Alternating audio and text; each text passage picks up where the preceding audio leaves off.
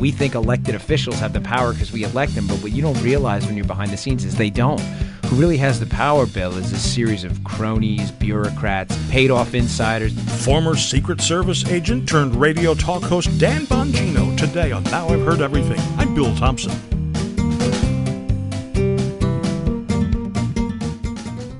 A new nationally syndicated radio talk show is premiering this week. Its host is conservative commentator Dan Bongino, who for several years was a Secret Service agent, whose assignments included the Presidential Protective Detail. After unsuccessful bids for the U.S. Senate and the U.S. House, Bongino turned to writing books and to radio. I met him in 2013 after he'd written a book called Life Inside the Bubble. So here now from 2013, Dan Bongino what happened was I, I, started writing kind of a diary of my campaign for the U.S. Senate after leaving the Secret Service, um, just to kind of remember it for my own sake. I mean, so many interesting things happened to you, Bill, mm-hmm. running for office, especially as a former Secret Service agent. And I just thought this is an interesting story being in front of the podium, protecting the president, and now being behind the podium, giving speeches. And as it came together, I would read it to my wife and a couple friends, and I read it to one of my uh, campaign staffers, and I remember her saying, "This is a really interesting book." So that's uh, the genesis of how it started. Yeah, I, I'm, I'm thinking you've almost got two sets of stories to tell the Secret Service years, the running for Senate campaign, and now you're embarking on another campaign soon, I gather. Yeah. You know, so I mean, you've almost got the two stories, but how you blend those stories is very interesting. Yeah, and, and it and it really became almost in the end. The only problem I had, because you're right, it is two separate stories. It's kind of a Dan Bongino in the Secret Service walking through what it's like – I mean, viscerally, what it's like to be an agent behind the scenes at the the highest levels, and uh, it, it's kind of a hoorah story in some bit. Again, I didn't want to. I, I I never gave up any private conversations or anything like that. Well, you wouldn't security. have been able to do that by law, would you? Uh, uh, no, I wouldn't. But even morally and ethically, mm-hmm. it wouldn't have been the right thing to do. So I'm very careful to be very delicate with the information. And then there's this, like you said, this dividing line into okay, you were now protecting these guys now you're these guys. Mm-hmm. And, uh, and then I tell uh, my story about what it's like to be an actual candidate. And it's it's quite interesting the shift and the umbrella theme in the end that I think pulled it all together is, you know, my critique of what's wrong with government in general. Now having seen it from both sides, I'm also intrigued by why you left the Secret Service in the first place and got into politics because that's like you know frying pan him meet fry, meet fire. You know, yeah. it, it's. I gather that you were hearing things in your duties as an agent that you know we're, we're not talking about secret things we're talking about public speeches right. that you were hearing that were just uh, something was, was, was wrong in your mind. Yeah, it, there was a lot of public speeches. It was a lot of just the basic mechanics of government that you're there to watch. And uh, you know, the analogy I always give people is, uh, you know, if you didn't see or hear about it on a you know a news channel, a t- cable news channel, then I, I, don't talk about it in a book. And in other words, nothing that happened behind the scenes that would give anything away. But yeah, you do see things that really uh, are untoward, that that, that just really turn you off, and you start to realize that you know government. It, it's like um, uh, they have the B people in New York, you know, the bus boys and the bartenders. Mm-hmm. They're the ones that really have the power, not the mm-hmm. bar owner. uh, uh you know, we kind of laugh about it. Well, that's it's kind of that way in government as well. You know, we think elected officials have the power because we elect them, but what you don't realize when you're behind the scenes is they don't. Who really has the power, Bill, is a series of cronies, bureaucrats, mm-hmm. paid off insiders. And, and keep in mind, I'm a Republican, but that's a bipartisan critique. Mm-hmm. So any Democrat, let's go, oh, he's just talking about President Obama. That's not accurate. It's also, as I was getting into your book, I realized this is also not a modern phenomenon, is it? Hasn't there been graft and corruption and bribery and influence and all this pretty much since the founding fathers' day? Yeah, there there have, but my in the afterword of the book, I try to sum it up and give that umbrella theme that there's a soft tyranny to a growing bureaucracy. And the reason I find it to be so perilous today is the bureaucracy, just numerically, due to our population growth and the size of our government, is expanding now at such a rapid rate, Bill, that I'm afraid at this point we may have passed that event horizon where we can control this thing. And the examples I give in the book, I think, are pretty clear of real world damage that has been done. It's easy for me to throw out a term like that, the growing bureaucracy, but I give you an example of how it's really affecting you right now. Now, when you talk about bureaucracy, you're talking things like the TSA, the IRS, uh, agents, right. agencies like that. Yeah, and uh, well, I give a very specific example about Benghazi, how the bureaucracy, the growing amorphous fog in the State Department has really insulated what you would consider decision makers,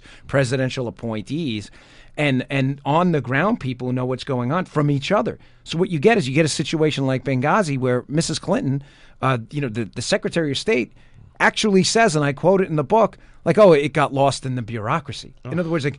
Are, well, who's responsible? Like, you can't just blame the bureaucracy, and, and that's the problem. Well, we just heard within the last 24 hours the president say that he never heard directly that the Obamacare website was not going to work properly didn't anybody maybe tell him indirectly? I right. mean, shouldn't he know these things? Well, you look at the Obamacare is a perfect example with HHS. Then uh, the Boston incident where the, the Tsarnaev brothers were in the actual government computer tides and nobody knew. Benghazi, nobody knew there was a security request, allegedly. I write about Fast and Furious at the end of the book, how although Lanny Breuer um, was there getting a briefing on this, they later said, oh, we didn't know. The AP on James Rosen you have uh, Eric Holder saying, "Oh, I didn't know," even though he signed it. Now that that has to beg a question, folks. If this was a private company where every product they put out failed, at some point does anybody have to be held responsible? Of course they would. But in the government, we just accept it. Oh, yeah, it's just a bureaucracy. Well, in our civics classes, we were told Congress and the president are responsible. We elected them. We can unelect them. We can, you right. know, we can elect somebody else the next time. Now, as you're saying, we have thousands, tens of thousands of bureaucrats we didn't elect, we didn't choose, we don't even know who what their names are. They're making decisions. They are, and and that's uh, you just brought up a great point because that is we do have this thing, you know, term limits are self-imposed mm-hmm. by voters. I mean, like I say, I support term limits, but we have them every two years in Congress, mm-hmm. and people, the incumbent uh, reelection rate is over ninety percent. Mm-hmm. Matter of fact, there's that joke out. It's not actually a joke; it's a real number. But uh, the the uh, the Politburo had a higher rate of turnover than the U.S. Congress, and it, it's true. um, and and that's the thing when you empower this bureaucratic fog and you have a term limit, you get new folks who come in and try to change things but don't understand the process. And the ability to complicate a process so much empowers those bureaucrats because the Congress folks, men and women, have to turn to these bureaucrats, and say, how does this work? So that's where this is expanding and really causing real problems for Americans. After this short break, would Dan Bongino have been any different from any other politician?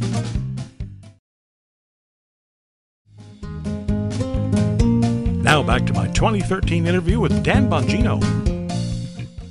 Now, the question that you had to face on the campaign trail last year was well, Dan, hundreds of politicians have gone to Washington saying, I'm going to clean up this town, I'm going to defeat the graft and corruption, and I'm not going to follow what would make you different that you would be immune to the, the same kinds of influences from the, the bribes, the, the, the, lobbyists and, and the special interests?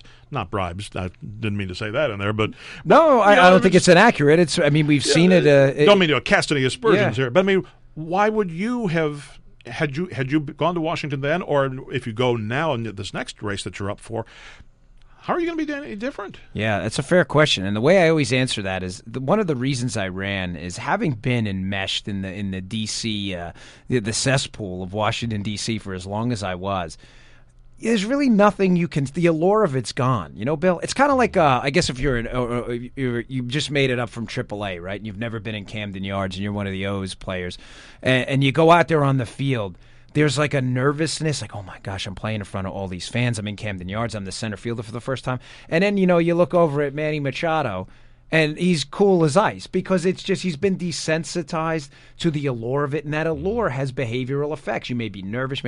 Well, in D.C., it's not that much different. What I saw when I was there is you'd see these rookie congressmen. They'd come over these these first termers, and they'd get invited to the White House, and the allure of the White House would so frighten them into submission that you would see. I mean, there's one incident I remember specifically where a guy came in ideologically aligned with one position and walked out completely differently.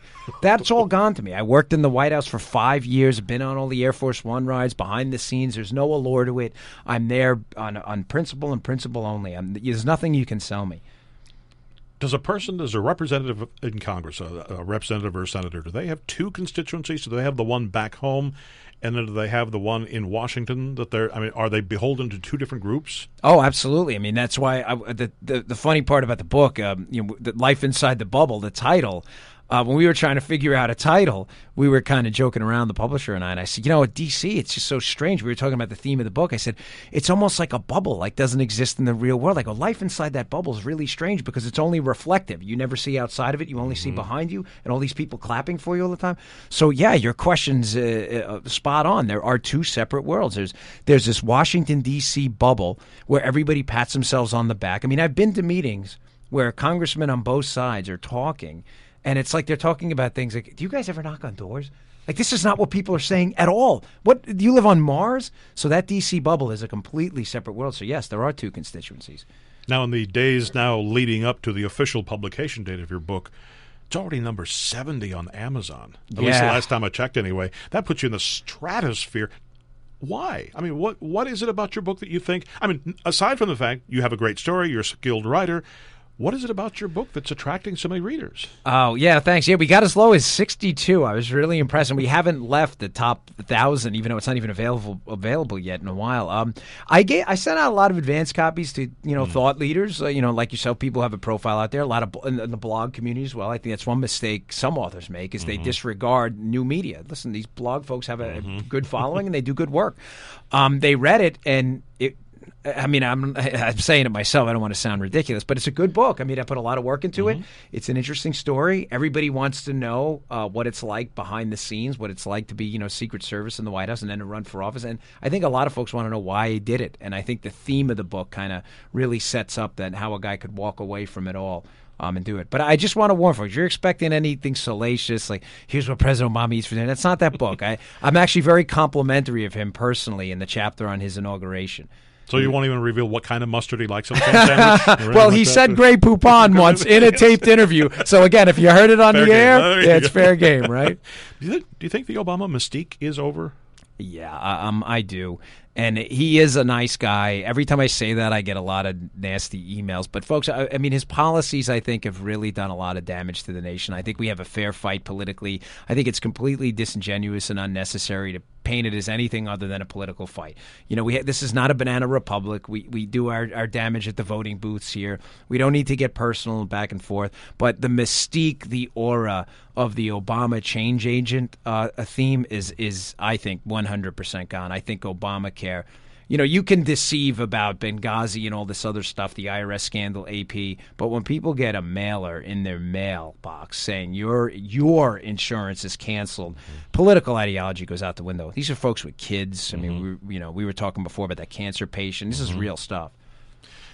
And you know the, the the most fascinating part to me about all this, your entire story is, you would have taken a bullet for this man. Oh, absolutely, in a heartbeat. I I, I loved what I did. You would have jumped in front of him to take the bullet. him, his kids, his wife, uh, they were all very, very. I mean, it's it's it's a, it's an amazing family. They're really wonderful people. You know, I was proud of what I did, and I, I know and I understand. Um, the, the other line that may say, "Hey, listen, well, you had an obligation to not, you know, say anything. You were a Secret Service agent." But I disagree. I think that, in a way, politically, he brought the Secret Service into this as well with that shutting down of the White House tours and blaming the service. You know, I feel the need in some way um, to call out the process. I mean, what do you just you know buried six feet deep in a box with information you think could have changed the world for the better without using anything salacious or violating that sacred oath? It was my responsibility, I think, to do it.